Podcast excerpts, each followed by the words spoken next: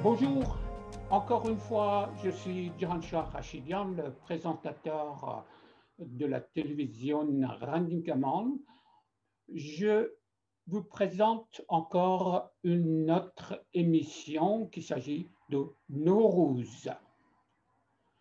Nowruz, c'est une fête nationale qui vient de passer il y a quelques jours. Nowruz est célébré le vingt et un normalement, mais parfois aussi entre vingt et vingt-deux selon les pays et selon aussi les normes qui définissent. Normalement, le Nowruz peut être un jour très, très important dans, pour les Iraniens, mais aussi dans un grand plateau de l'ancien Perse. Notre invitée aujourd'hui est Madame Goustel Sartre de Belgique. Madame Goustel Sartre est mariée avec un Iranien et avec lui, ils sont Ils ont vécu en Iran pendant des années. Elle parle iranien avec au moins quatre autres langues modernes, donc elle est vraiment polyglotte. Elle est aussi peintre. Alors je laisse qu'elle vous salue à nos téléspectateurs et puis je commence à présenter une introduction de notre sujet Nowruz. Ensuite, je donne le micro à notre chère invitée, Madame Goustel. Madame Goustel, vous êtes bienvenue. Je vous donne le micro pour faire quelques mots avec nos spectateurs. Voilà, micro, c'est à vous. Ouvrez votre micro, s'il vous plaît. Oui, bonjour. Euh, à mon tour, je voudrais saluer les spectateurs et leur dire un chaleureux bienvenue. Je suis euh, enchantée de faire partie de l'émission et j'attends ja Monsieur Jahanshah pour continuer. Merci, Merci. Nous sommes, nous sommes amis depuis très longtemps sur les réseaux sociaux. Alors, je vais présenter une petite euh, introduction de Nowruz, ce qui veut dire Nowruz pour nous les Iraniens, mais aussi une dizaine de pays, une dizaine de communautés dans le monde entier. Nowruz ou bien le Nouvel An. Nouvel An et euh, un mois, un mois euh, euh, la fête euh, de de trois cents millions euh, qui le croient. C'est le premier jour de printemps. Alors, Nowruz est habituellement le vingt et un mars selon ce qui s'appelle équinoxe, ça veut dire euh, le temps où le jour et la nuit est pareil.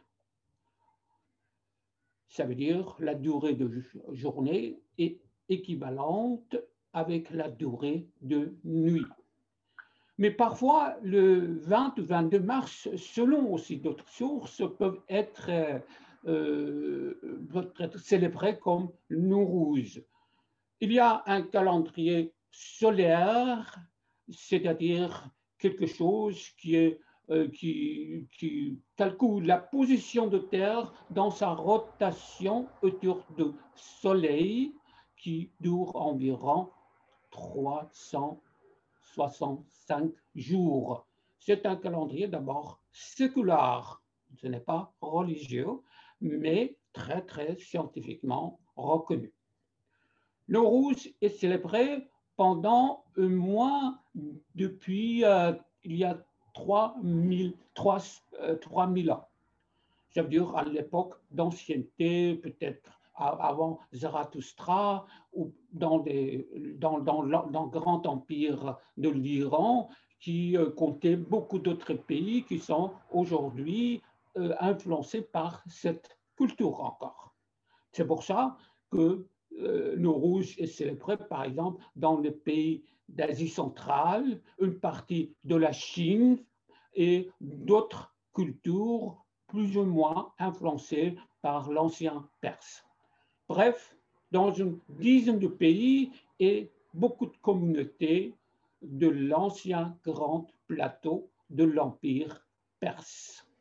C'est le moment où le jour et la nuit, comme je deviens, comme je l'ai dit, deviennent égaux. Alors, ce qui s'appelle équinoxe.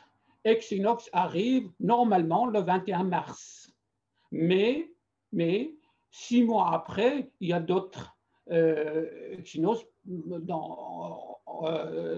pendant euh, pour, euh, qui, qui, qui, qui complètent l'équinoxe de, euh, de printemps.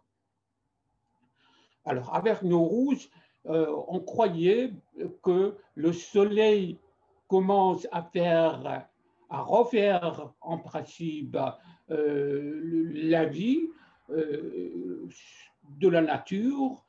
Et euh, nous avons maintenant Madame Sartre qui va peut-être euh, donner son avis sur ce qu'elle a euh, témoigné en Iran pendant les Nowruz et pourquoi, combien d'ans d'abord elle était là et pourquoi elle a quitté l'Iran avec son mari qui se retournait peut-être vers Belgique euh, où elle habite maintenant. Microphone laissé à vue, ouvrez votre micro en appuyant sur voilà. Et voilà. Je vous donne les paroles. Allez-y. Euh, oui, merci. Je vais essayer d'expliquer de, ça en cours. Donc, euh, nous a, mon mari a fait ses études en Allemagne et. Euh, Après ces études, euh, nous avons décidé de partir pour l'Iran et de nous installer là-bas.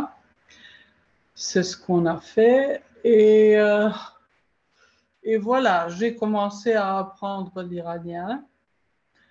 Et ça a été dur au début. Je savais, je connaissais un peu déjà l'écriture, mais je, je ne parlais pas encore. Voilà, euh, mon mari est issu du, est issu d'une famille euh, d'Azerbaïdjan et euh, euh, c'est-à-dire que j'ai eu plus de contact avec cette famille qu'avec qu les autres euh, Iraniens. On a habité à, à Téhéran. Vous étiez à Téhéran. Oui, on, oui euh, euh, on a habité à Téhéran. Pendant neuf ans, on a fait des visites euh, au nord, euh, en Azerbaïdjan, à Ardabil. Et, euh, mais enfin, voilà.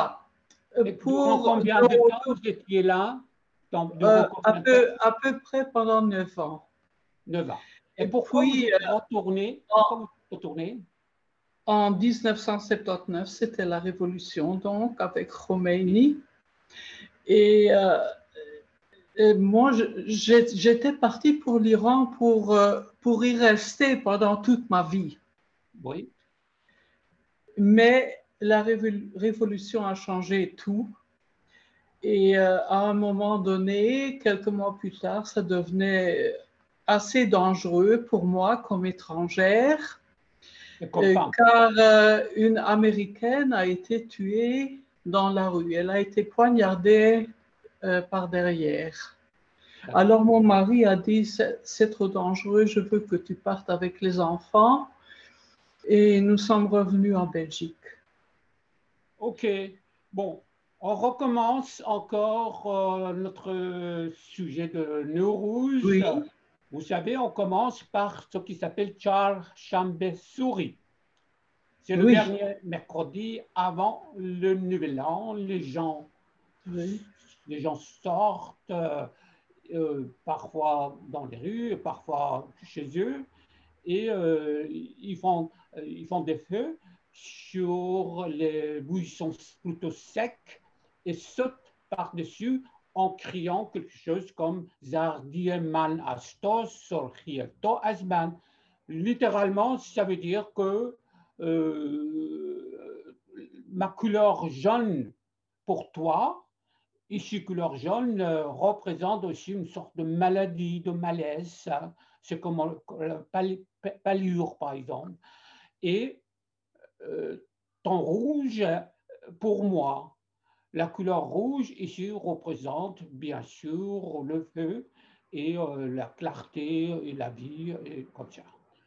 Alors, dites, dites-nous, euh, qu'est-ce que vous avez témoigné cet événement en Iran? Microphone, à vous.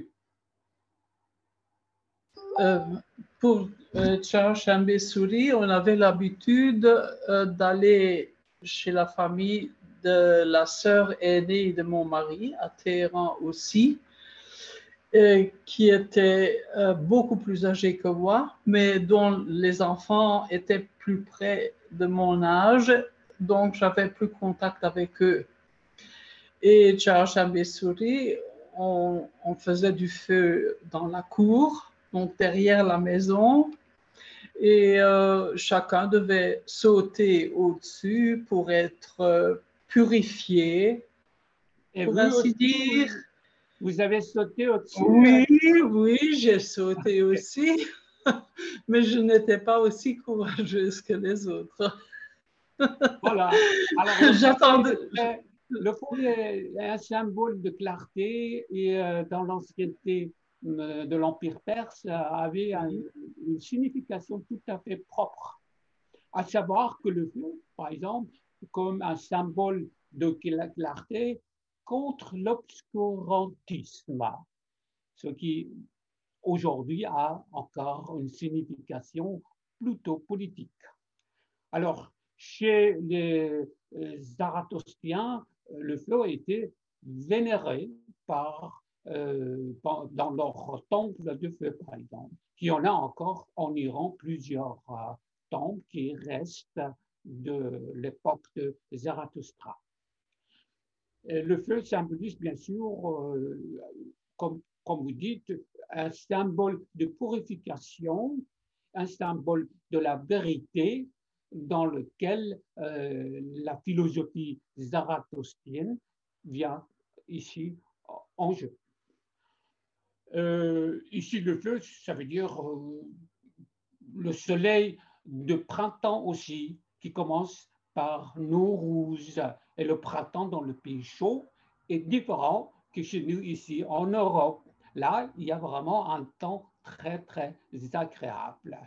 Et que ce temps-là, euh, pas seulement euh, revit la nature, mais aussi il y a un impact psychologique de la nature qui réagit sur le comportement humain.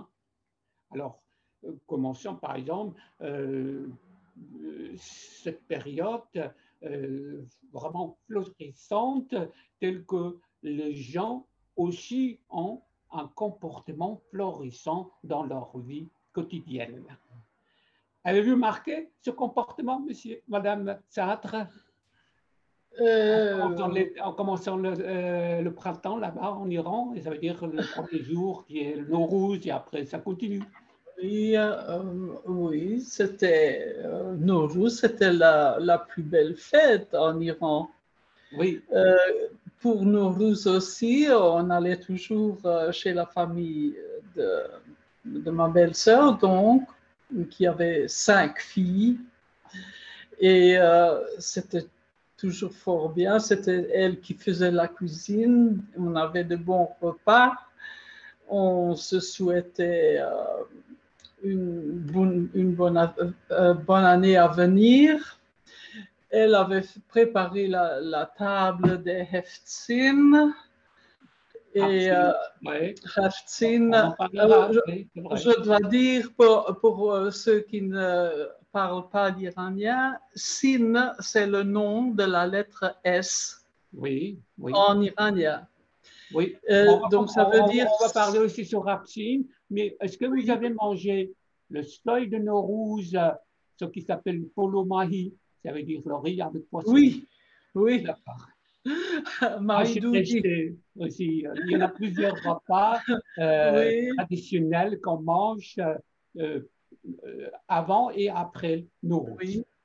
Euh, C'est vrai euh, que, que, que l'on change la, euh, la peau avec le Nowruz et le printemps qui arrive, euh, surtout dans les pays euh, plus chauds, les pays, euh, par exemple, de Proche-Orient ou Asie centrale ou Pakistan. Là, il y a un comportement et, qui s'adapte avec euh, le printemps et qui, cette chaleur de printemps a un impact davantage aussi dans le comportement des gens qui deviennent plus ouverts, plus amis, plus concernés par euh, leur vie quotidienne.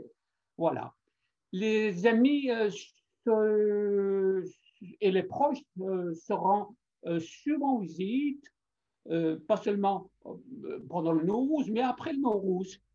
C'est parce que c'est l'effet de ce comportement qui reste dans Euh, dans la nature, mais aussi qui, qui a une influence sur le comportement. Vu les conditions climatiques, ce qui est important, vu les, les conditions euh, climatiques du Proche-Orient, comme par exemple l'Iran, la célébration de Nowruz débute avec des bourgeons de fleurs. Ce qui est important, ce qui n'est pas, par exemple, le cas ici chez nous, en Allemagne ou, chez, ou en Belgique. Alors, le soleil commence à faire revivre la nature et cette beauté de nature et de l'environnement a aussi une sorte de sensation de la vitalité qui commence avec. Est-ce que vous avez quelques mots pour le printemps? Vous étiez là, vous avez témoigné plusieurs euh, printemps là en Iran. Euh, oui, vous bien sûr. Euh, euh, vous avez raison, dans le temps, quand j'y étais, la, euh, la neige, la première neige venait juste au six décembre, c'est la Saint-Nicolas ici. Et puis, la neige partait, elle recommençait le jour où commence l'hiver. Et pendant trois mois, à Téhéran, on avait de la neige, jusqu'à Nowruz. En général, elle était partie pour Nowruz. Parfois, ça restait encore un peu plus longtemps, mais, mais enfin... Oui, oui. On remarque euh, le printemps beaucoup plus tôt qu'ici. On, on, on change la peau pendant euh, oui. cette période euh, oui. agréable. Oui. Alors, parmi, euh, justement, parmi les nombreuses festivités euh, traditionnelles de l'ancienneté de Perse qu'on qu'on a, qu'on avait, enfin, euh, toute cette festivité euh, n'était pas Euh, permise ou bien tolérée par euh, l'invasion, par les, la, les troupes euh, de musulmans qui envahissent l'Iran au septième siècle. Mais Nowruz, Nowruz résiste. Nowruz, Nowruz résiste parmi beaucoup d'autres festivités en Iran euh, parce que aussi il y avait une sorte de prudence et compromis avec les envahisseurs musulmans pour que Nowruz puisse continuer son existence. Et finalement, dans certains califats comme Omavide, je pense, ou Abbasside, a été accepté et a été célébré aussi par euh, le, les califes eux-mêmes. Alors, en tant qu'un jour non islamique, attention, non-islamique. Nowruz euh, définit aujourd'hui, surtout aujourd'hui, une nouvelle identité d'ancienneté pré-islamique chez beaucoup d'Iraniens. Il ne signifie pas seulement une reprise de la culture pré-islamique, c'est ce qu'on vient d'écrire un peu, mais aussi euh, la cérémonie de Nowruz est implicitement une sorte de résistance non violente contre l'établissement de l'État de Mollah qui n'aime pas la culture d'ancienneté de Perse, qui ont un œil toujours euh, de d'étuper euh, ce qui était passé avant l'invasion de l'islam en Iran et, et, et l'islamisation du pays entièrement. Alors, euh, dans cette perspective, le fait est que Nowruz devient de plus en plus euh, politisé aujourd'hui et célébré comme un symbole de la liberté du peuple iranien de joug des mollahs.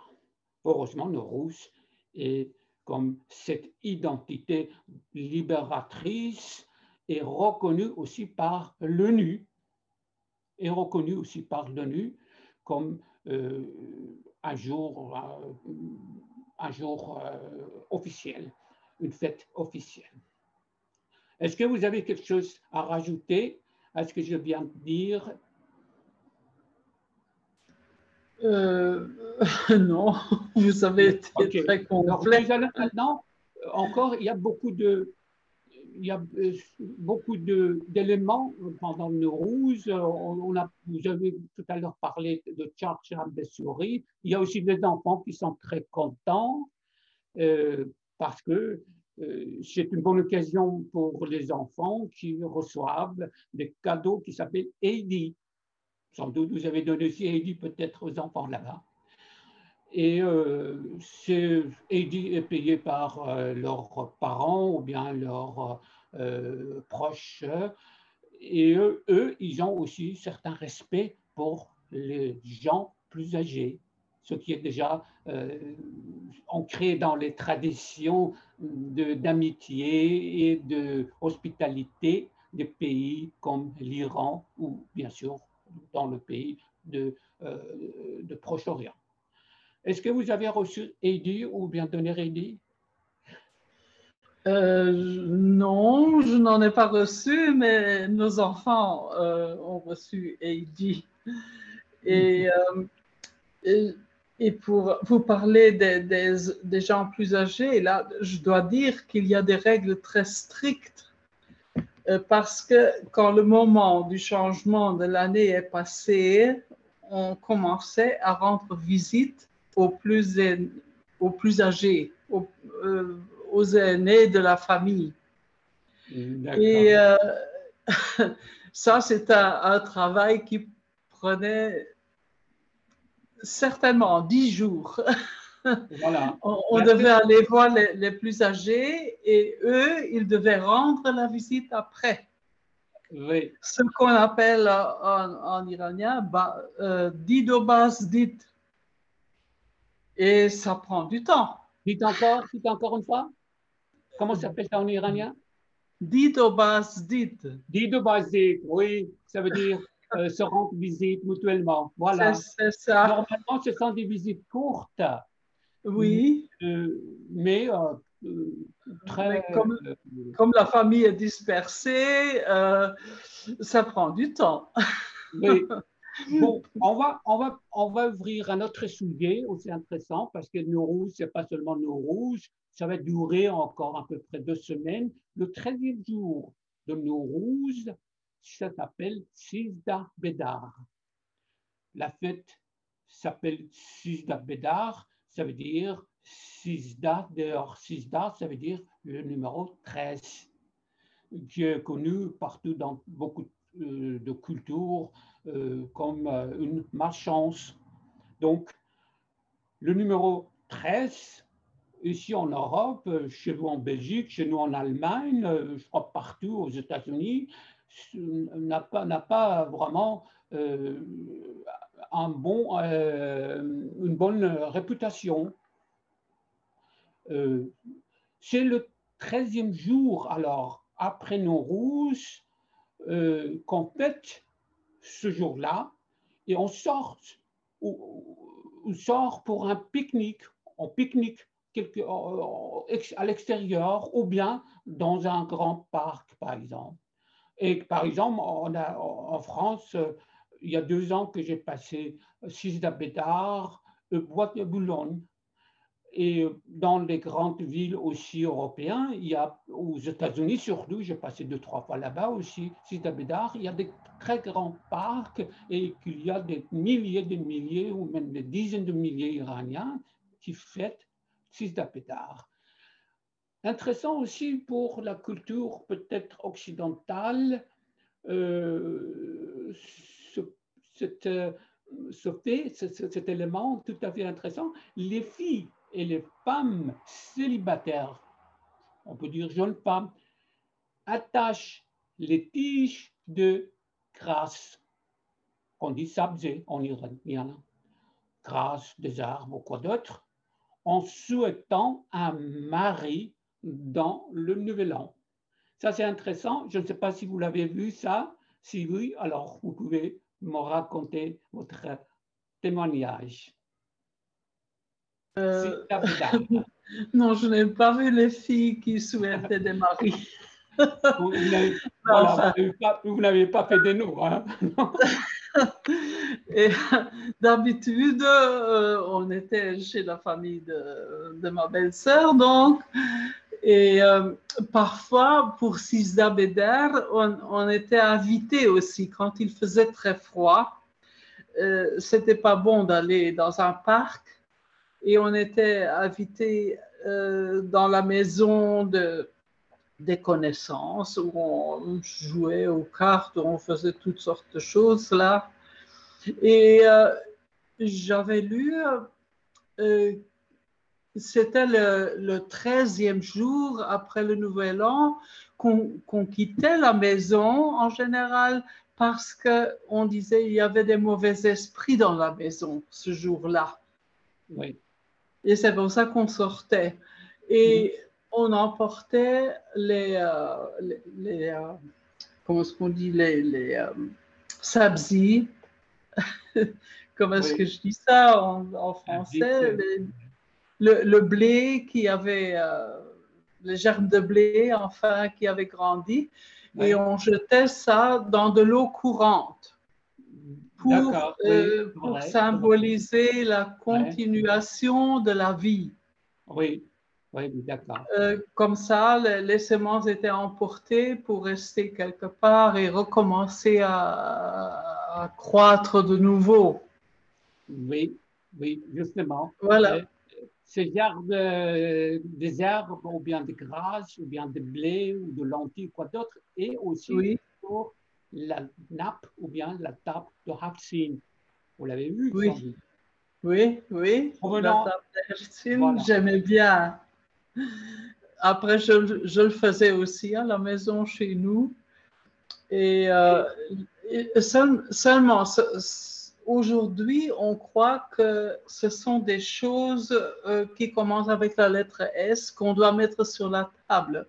Mais de Mais, mon temps, on là. disait que les haft-sin, c'était cette chose qu'on devait manger pour garder, pour garder une Mais, bonne santé.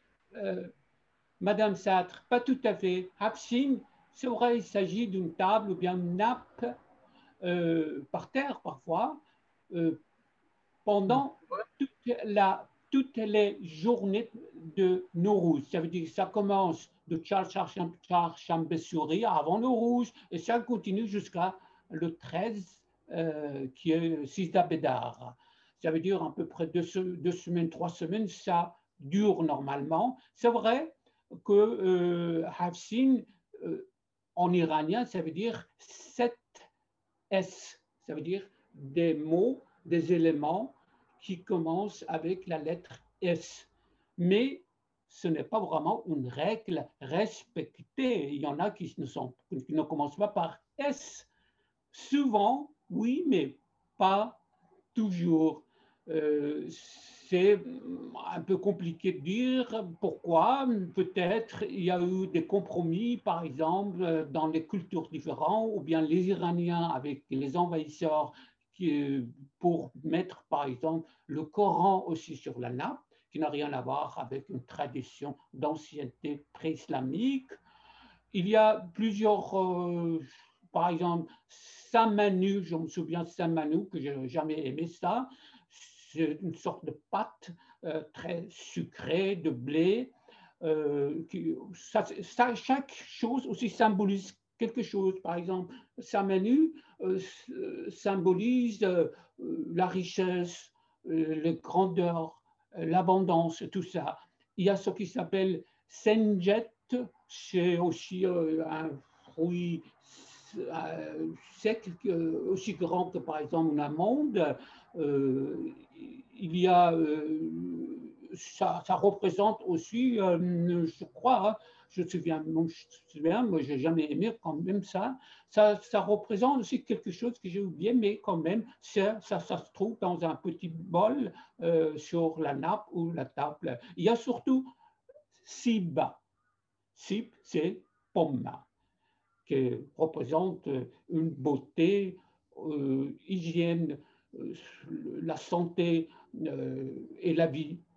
Il y a sir, ou bien aïa en français, aïa, que aussi représente, euh, représente la santé et euh, une thérapie euh, naturelle pour la santé, que c'est aussi accepté dans, euh, ici en Europe, partout, euh, sir, malgré euh, son odeur, hein, est euh, un élément très important pour la santé. Il y a somac.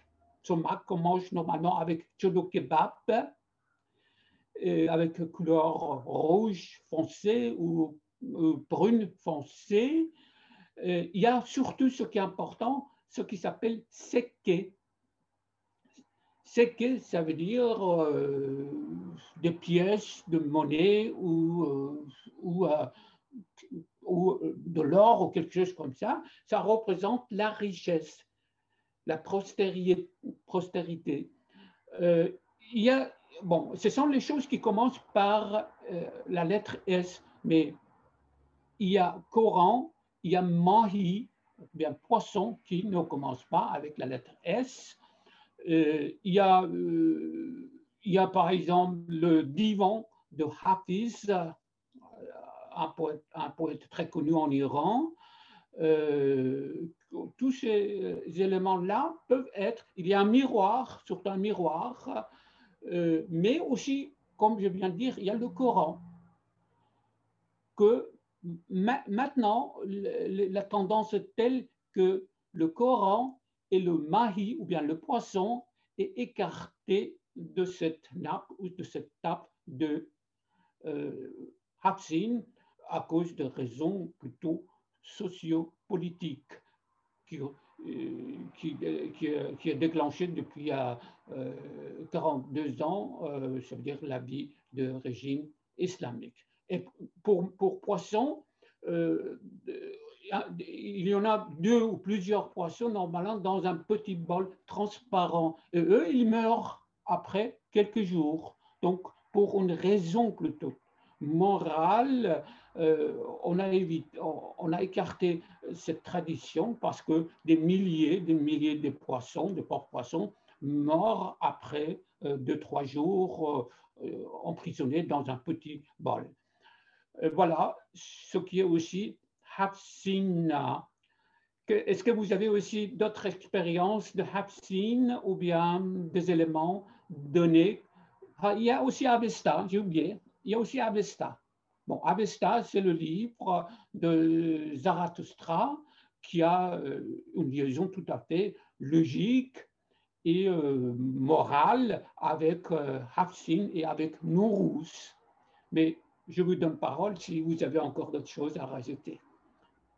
Oui, je dois dire que nous autres, nous avons toujours mis euh, les poèmes de Hafiz, pas le Coran, ni Avesta.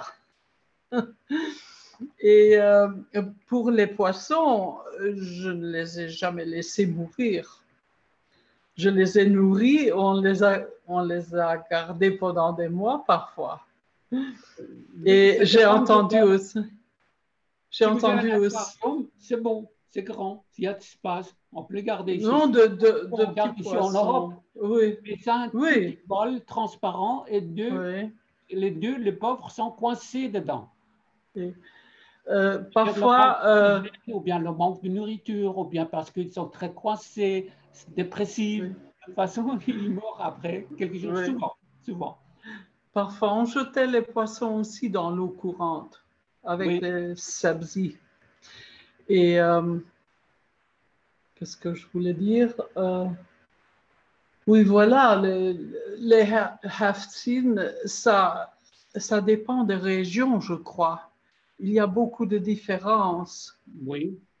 Euh, oui. Par exemple, euh, nous autres, on mettait sar et mahi, mm-hmm. parce que sar, ça commence aussi avec S, ou sin et mor. Et le Samanu, on ne l'a jamais fait parce qu'on n'aimait pas. Il y a H rejeté aussi. H rejeté. H rejeté sur la nappe de haft-sin. Euh, oui, oui, oui, c'est... Ah, ah, tiens, je, je, je ne savais pas. Oui. Et il y avait des fleurs de, aussi. De potage, Son... de potage avec oui. euh, orge, je crois, et euh, de nouilles. Et euh, il y a aussi un produit euh, euh, tiré de lait qui s'appelle kashka. Oui. Ça qui s'appelle oui. Oui, c'est un, un, un genre de yaourt euh, dont on a retiré l'eau. C'est kashk. Kashk, oui.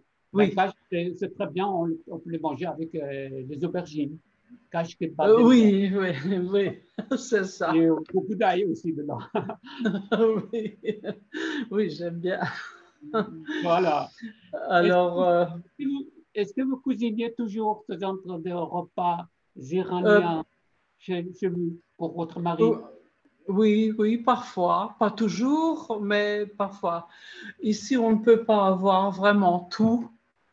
Et euh, par exemple, le, la viande de mouton, c'est assez cher ici. Oui. Euh, c'est-à-dire euh, qu'on qu'on ne le fait pas très souvent. Et euh, d'ailleurs, le, le mouton qui vient d'Irlande est, est beaucoup trop, euh, a beaucoup trop de graisse. Ce n'est pas comme, comme les moutons en Iran avec, avec leur, leur queue euh, très grosse qui a de la graisse, oui. enfin, et qui ne va pas dans le corps. Oui, oui c'est ça, ça la différence. Oui, il y a trop de fou. Mais est-ce que, est-ce que vous euh, célébrez aussi Nowruz chez vous avec votre, votre mari ou peut-être euh, d'autres membres de famille qui sont moitié, moi, moitié iraniens? Euh, je dois dire euh, qu'on, que je l'ai fait toutes les années. Les enfants venaient aussi. Et pas cette année à cause de Corona. Ben oui. on, est, on était seuls et je dois dire, je n'ai rien fait. J'ai juste un pot de hyacinthe, le sombol, mm-hmm. et une bougie, mais pas autre chose. Non. Maintenant, on attend Pâques pour, pour voir euh, si on peut avoir de la visite ou pas. D'accord. Euh, Alors, vous n'êtes pas tout à fait euh, encore... à cause de Corona, mais sinon, c'est possible. Oui, c'est ça. Ben, ce qui est important en Nowruz, contrairement à nombreuses cérémonies, euh, c'est une festivité qui continue pendant au moins deux semaines. Ça veut dire depuis euh, Chaharshanbe Suri jusqu'au Sizdah Bedar. Et surtout, contrairement à beaucoup de festivités en Iran ou ailleurs, dans le pays musulman ou chrétien, quoi d'autre, euh, ça ne pro provient pas d'une religiosité ou bien de rites religieux. Comme par exemple, ce qu'on fait de sacrifices dans une fête de, des musulmans. C'est une raison pour laquelle le régime islamique aussi euh, a beaucoup tenté en vain, surtout en vain, les deux premières dizaines d'années, a beaucoup tenté de faire disgrâce Nowruz. Mais Nowruz a bien résisté. Et euh, pas étonnant que Nowruz euh, se passe dans le mois de deuil chiite de trois fois. Moi, je me souviens, il y a, je crois qu'il y a une quarantaine d'années, et que le régime islamique a essayé de faire le deuil de Muharram eut lieu la festivité de Nowruz. En quelque sorte, la festivité était quasiment écartée ou bien un peu interdite. Mais euh, les Iraniens euh, résistaient quand même clandestinement, ils en fêtaient plus, la plupart de la population. Cette tradition très islamique eut lieu d'aller dans les traditions chiites pour le deuil d'un imam qui a été tué il y a euh, plus de mille ans, euh, quelque part en Irak, que pour les chiites, c'est quelqu'un, euh, un légendaire. Euh, alors, Nowruz peut toujours nous dire qu'on est dans un monde séculaire, laïque, euh, égal, et que ne se s'attache pas aux rites ou bien traditions superficielles de la religiosité ou bien de, de, de traditionnalisme caduc, mais quelque chose qui peut s'adapter avec le temps malgré ses racines d'ancienneté. C'est important pour nous que savoir que Nowruz peut toujours être euh, toujours être adapté à notre temps et à notre norme et à notre morale et surtout aujourd'hui à notre exigence sociopolitique vis-à-vis du régime islamique que vous avez, on connaît que euh, Nowruz ou bien euh, d'autres festivités iraniennes euh, ne sont pas tout à fait agréables dans leurs yeux parce que Ça, ça, ça contre un peu leur culture religieuse. Est-ce que vous avez encore deux, trois phrases à dire pour finir notre débat? euh, Oui, enfin, je regrette beaucoup que les choses ont tellement changé en Iran et euh, j'ai entendu euh, que les gens ne se rendaient pas à visite cette année à cause de Corona de nouveau. Euh, c'est triste. Ben voilà. Alors, on, on espère euh, qu'il y aura un changement pour, pour le meilleur. Oh, on espère aussi qu'il y aura un changement. Euh, mais mais le, le vrai corona, c'est les mollahs en Iran. Vous avez raison. Molla qui, qui existe depuis quarante-deux ans, qui est encore beaucoup pire que le corona, qui va être peut-être euh, un jour ou l'autre euh, écarté euh, de notre surface.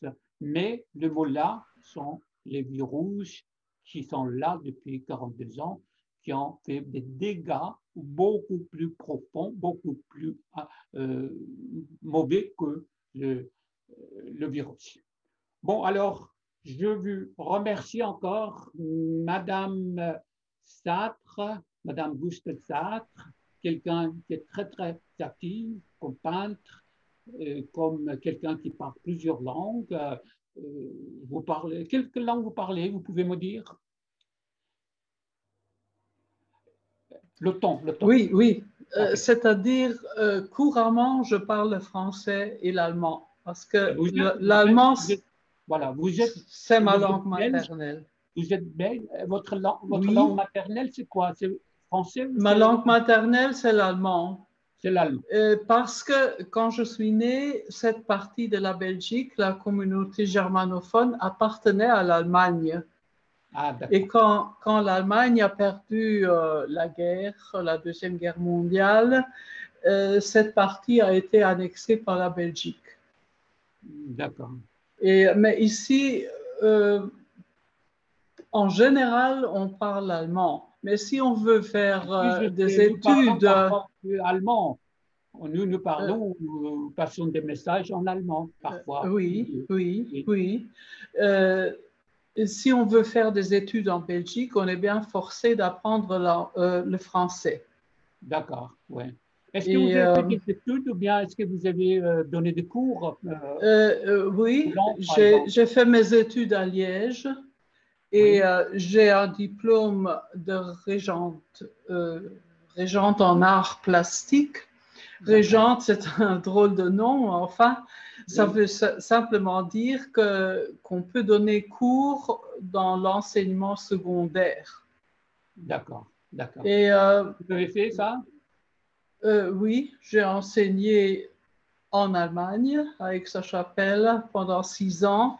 J'ai ouais. enseigné le français, le dessin, naturellement, mm-hmm. et euh, d'autres cours aussi. Pour, et vous donnez euh, des cours de peinture euh, que vous êtes un pas, bon pas de peinture, vraiment. C'était plutôt des dessins et euh, pas grand-chose, enfin. Mais plus, le, le français, c'était plus important. J'ai donné des cours d'allemand aussi. D'accord. Mais je dois dire, je n'aimais pas beaucoup de donner cours. D'accord. Et euh, après, nous sommes donc partis pour l'Iran. Et quand je suis revenue, il y avait beaucoup de temps qui était passé. C'était ouais. difficile de rentrer de nouveau dans l'enseignement. Et euh, j'ai continué, j'ai trouvé une place à la commune chez mmh. nous. Euh, j'ai travaillé dans un centre de santé comme secrétaire pendant vingt-quatre ans. D'accord. Alors, c'était euh, c'était aussi une communication un peu amicale euh, suite à notre Nowruz qui était euh, le sujet essentiel. Et on espère que peut-être à Nowruz, on peut se retrouver à Téhéran ou en Iran. Ou en Azerbaïdjan, non? Vous avez ce désir toujours? Ah, on verra. Maintenant, on est, on est déjà plus âgé et ça dépend, on va voir. Ben oui, parce que quand on a un peu le cap, ça sera quand même un souvenir euh, oui. passé. Oui, je... passé. J'ai toujours des contacts avec la famille, j'ai des amis en Iran aussi.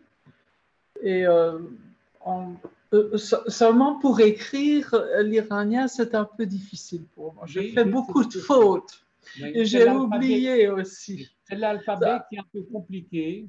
Oui, euh, mais maintenant, euh, euh, on emploie l'alphabet euh, latin. Euh, oui. Comme les lettres chez nous, quoi, pour simplifier oui. la chose. Oui. Et on se... Peut-être sur Internet, c'est plus facile, mais le problème, oui. c'est qu'elles ne sont pas écrites en iranien, dans la, dans la, dans la langue écrite. C'est un problème aussi qui crée beaucoup d'accents, beaucoup de dialectes en Iran. C'est un problème qui reste un fardeau sur nos dos. Peut-être après le régime islamique, on part faire des réformes appropriées aussi dans la langue iranienne, que ça devient une langue plus moderne et plus adaptive avec, euh, par exemple, euh, computer et d'autres euh, sciences modernes. Bon, alors je vous remercie, c'était notre Nowruz, un débat avec Madame Goustel Sartre, une amie depuis une dizaine d'années, je crois, un ami euh, virtuel, mais euh, on échange beaucoup d'idées sur les problèmes divers ensemble. Et merci aussi à Parchat, le technicien et, qui est derrière la coulisse, qui est vraiment dopé pour tous les travaux de ce genre. Et merci aussi à notre téléspectateur. Euh, le, le prochain débat sera Euh, sur la politique de l'Union européenne vis-à-vis le régime islamique. Alors, à la prochaine fois, au revoir.